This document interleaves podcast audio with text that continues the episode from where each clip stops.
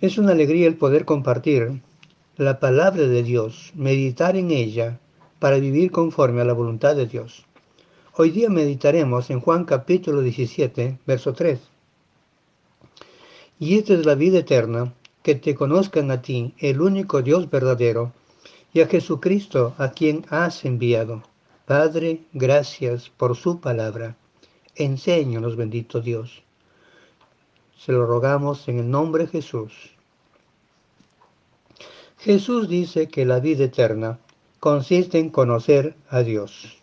Por eso es importante y debe ser la meta de nuestra vida el conocer a Dios. Conocerle debe ser nuestra mayor motivación, nuestro mayor gozo, nuestra mayor delicia y contentamiento. Al que conoce a Dios, las pérdidas que sufre en esta vida por causa de su amor hacia Dios, las enfermedades, la cruz que lleva, dejan de preocuparle. Sabe que por la gracia de Dios no va a durar mucho esos problemas. Dios en su misericordia nos sacará adelante porque Él tiene el poder para hacerlo. Ahora, ¿qué implica conocer a Dios? En este versículo que hemos leído dice que la vida eterna consiste en que todos conozcan a Dios, el único Dios verdadero. Pero ¿qué implica? En primer lugar, implica una relación personal con Dios. Y para tener una relación personal con Dios, tenemos que saber escuchar su palabra, aceptarla y aplicarla a nuestra vida.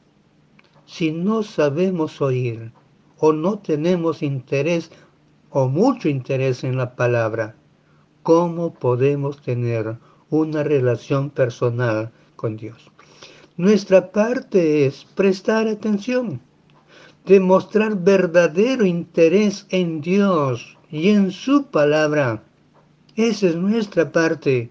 Tenemos que ser sinceros en ese interés. Realmente desear de todo corazón entender a Dios, lo que Dios dice en su palabra. Pero es Dios quien se acerca para hablarnos a través de su palabra. No somos nosotros los que nos acercamos a Dios es Dios quien se acerca y nos habla a través de su palabra. Y al oírle nos vamos a sentir humillados. Cuando oímos la palabra de Dios de corazón y entendemos, vamos a sentirnos humillados porque Dios va a hablar de nuestro pecado. Dios va a hablar de nuestra culpabilidad, de nuestra debilidad, de nuestra ceguera espiritual, de nuestra necedad, porque siempre volvemos a hacer lo que sabemos que no debemos. Por eso Dios nos habla de nuestra necedad, pero también Dios nos va a decir que no tenemos esperanza, que no podemos hacer nada para librarnos de nuestro pecado. Solo pedir perdón a Dios, solamente perdón a Dios. Y Dios nos ofrece su gracia para cogernos por, a ella por medio de la fe. Y Él nos perdona y entramos a tener una comunión verdadera con nuestro Dios. En segundo lugar, para tener una, para conocer a Dios implica hacer lo que Él nos manda hacer. Y vamos a ilustrarlo. Mire, cuando Dios sacó a José de, de la prisión allí en Egipto, Él lo puso como su ministro para que pudiese ser de bendición para muchas personas y ser de salvación para que muchos no murieran a través del hambre que vendría durante siete años. Hermanos, Dios nos ha librado del poder de Satanás. Estábamos esclavos bajo el dominio de Satanás y nos ha puesto a su servicio. Dios quiere que le sirvamos y es un honor el poder servir al Señor de los cielos y de la tierra, el Todopoderoso. Dios no quiere que dejemos de servirle. Dios tiene una relación personal con cada uno, pero Dios espera que nosotros le sirvamos de todo corazón. Pero también debemos recordar que el amor que nos ha mostrado Dios al, acercarse con, al acercarnos a Él en comunión verdadera. Es el amor de Dios, el quien, nos, quien le ha movido a Dios para acercarnos a Él, para que nosotros podamos disfrutar de una comunión verdadera con Dios. No somos nosotros los que buscamos a Dios, es Dios quien nos busca, es Dios quien nos habla, y es Dios quien nos rescata de la esclavitud del pecado, y es Dios, por amor, que nos acerca a Él. Pero también la Biblia dice en este versículo que la vida eterna consiste en conocer a Dios. Dice, ya Jesucristo a quien has enviado. Ya Jesucristo. Tenemos que conocer a Jesucristo. Y el que conoce a Jesús, conoce también al Padre. Juan 14, 9 dice, el que me ha visto a mí, ha visto al Padre. Entonces conocer a Jesús es conocer también al Padre. Y el que no conoce a Jesús, tampoco puede conocer a Dios. Cuando los discípulos escucharon hablar al Señor Jesucristo por primera vez, y pienso que como muchos a veces quizás con poco interés, pero cuando le comenzaron a escuchar y él hablaba con toda la autoridad, despertó en ellos admiración y devoción, y poco a poco fueron reconociendo de que Jesús era Dios. Y al final aceptaron que Jesús era realmente Dios. Pero fue Jesús quien los buscó. Los llamó para que estuviesen con Él formó con ellos un círculo, íntimo, los convirtió en sus agentes para que, que declaren al mundo el reino de Dios. Juan 3.14 va a decir que estableció a doce para que estuviesen con él, para enviarlos a predicar. Es Jesús quien los llamó, para que estuviesen con él. Los capacitó, pero luego los comisionó a predicar el Evangelio de Jesucristo. El privilegio de conocerle y su lealtad fue lo que cambió sus vidas para siempre. El privilegio de conocer a Jesús, de caminar con Él y ser leales a Jesús es que cambió su vida.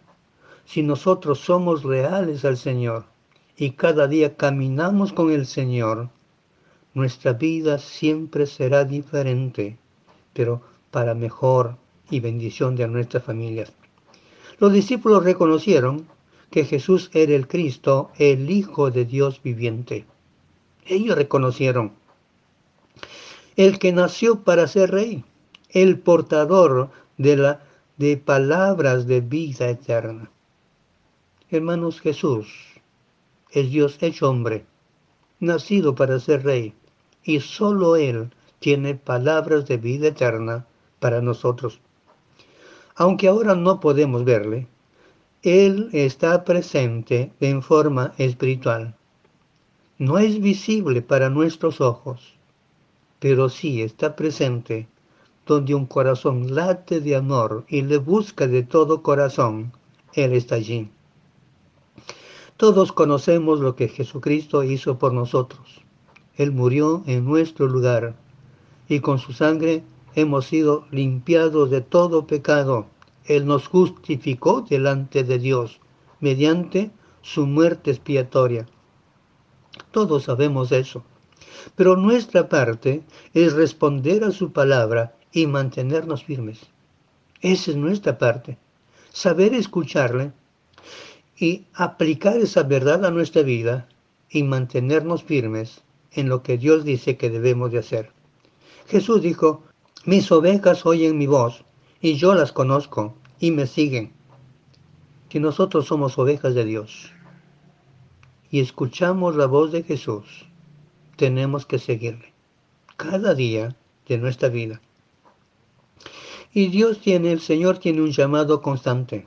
Él dice, venid a mí todos los que estáis trabajados y cargados, y yo os haré descansar en Mateo 11, 28. Él llama a todos para tener una comunión con Él, para que todos le conozcan. Y la promesa es que Él nos hará descansar. Él nos dará la vida eterna. Oímos la voz de Jesús cuando aceptamos lo que Él dice, cuando confiamos en sus promesas, cuando respondemos a su llamado. Conocer a Jesús significa ser salvo ahora y eternamente. Ser salvo del pecado, ser salvo de la culpa, ser, ser salvo de la muerte eterna. Conocer a Dios es un asunto personal. Es más que saber de Él, es relacionarnos con Él en la medida que le vamos conociendo, vivir de acuerdo al conocimiento que tenemos de Dios. Y por ende debemos desarrollar una relación profunda con Dios. Cada día más y más. Y esto implica sinceridad, de corazón, vivir para Dios, lo que Dios dice en su palabra. Pero también es un compromiso consciente, consciente. Nosotros somos quienes debemos de aceptar plenamente su compañía, saber que Dios está allí, nunca está lejos, siempre está allí cerca de nosotros, compartir sus intereses y estar dispuesto a identificarnos con Él en su, y, su reino. Debemos de querer compartir lo que a Él interesa, interesarnos por sus cosas, por su reino, y vivir cada día a la altura de, ese, de esa decisión que tomamos. Hermanos, sin ese compromiso, la relación es una relación superficial e intrascendente si no estamos dispuestos a ser conscientes de que Dios está con nosotros, si no mostramos interés por las cosas que a Él interesan, nos identificamos con Él en todo tiempo y en todo lugar. Hermanos, si no tenemos ese compromiso, la relación es superficial con el Señor y no va a trascender. Por último, hermanos, Conocer a Dios es un asunto de gracia. Es Dios quien toma la iniciativa de amarnos, de redimirnos mediante la preciosa sangre de Jesucristo, de llamarnos y hacernos perseverar. Si nos mantenemos firmes es por la gracia de Dios, hermanos. No es por nuestros esfuerzos, o por nuestra capacidad, es por la gracia de Dios. En Éxodo capítulo 33, 17 dice, Más Jehová dijo a Moisés, has hallado gracia en mis ojos, y te he conocido por tu nombre. Dios nos conoce a cada uno por nombre. El conocimiento de Dios para los que son de Él comprende afecto personal. Dios promete amarnos también rescatarnos de cualquier situación difícil, ser fiel a su pacto o a sus promesas. Dios siempre es fiel, cumple todas sus promesas y protegernos cada día si vivimos en obediencia a su palabra. Hermanos, que Dios siga añadiendo bendición a su palabra. Padre, gracias por bendecir nuestras vidas cada día. Gracias por enseñarnos, por hablarnos. En el nombre de Jesús. Amén.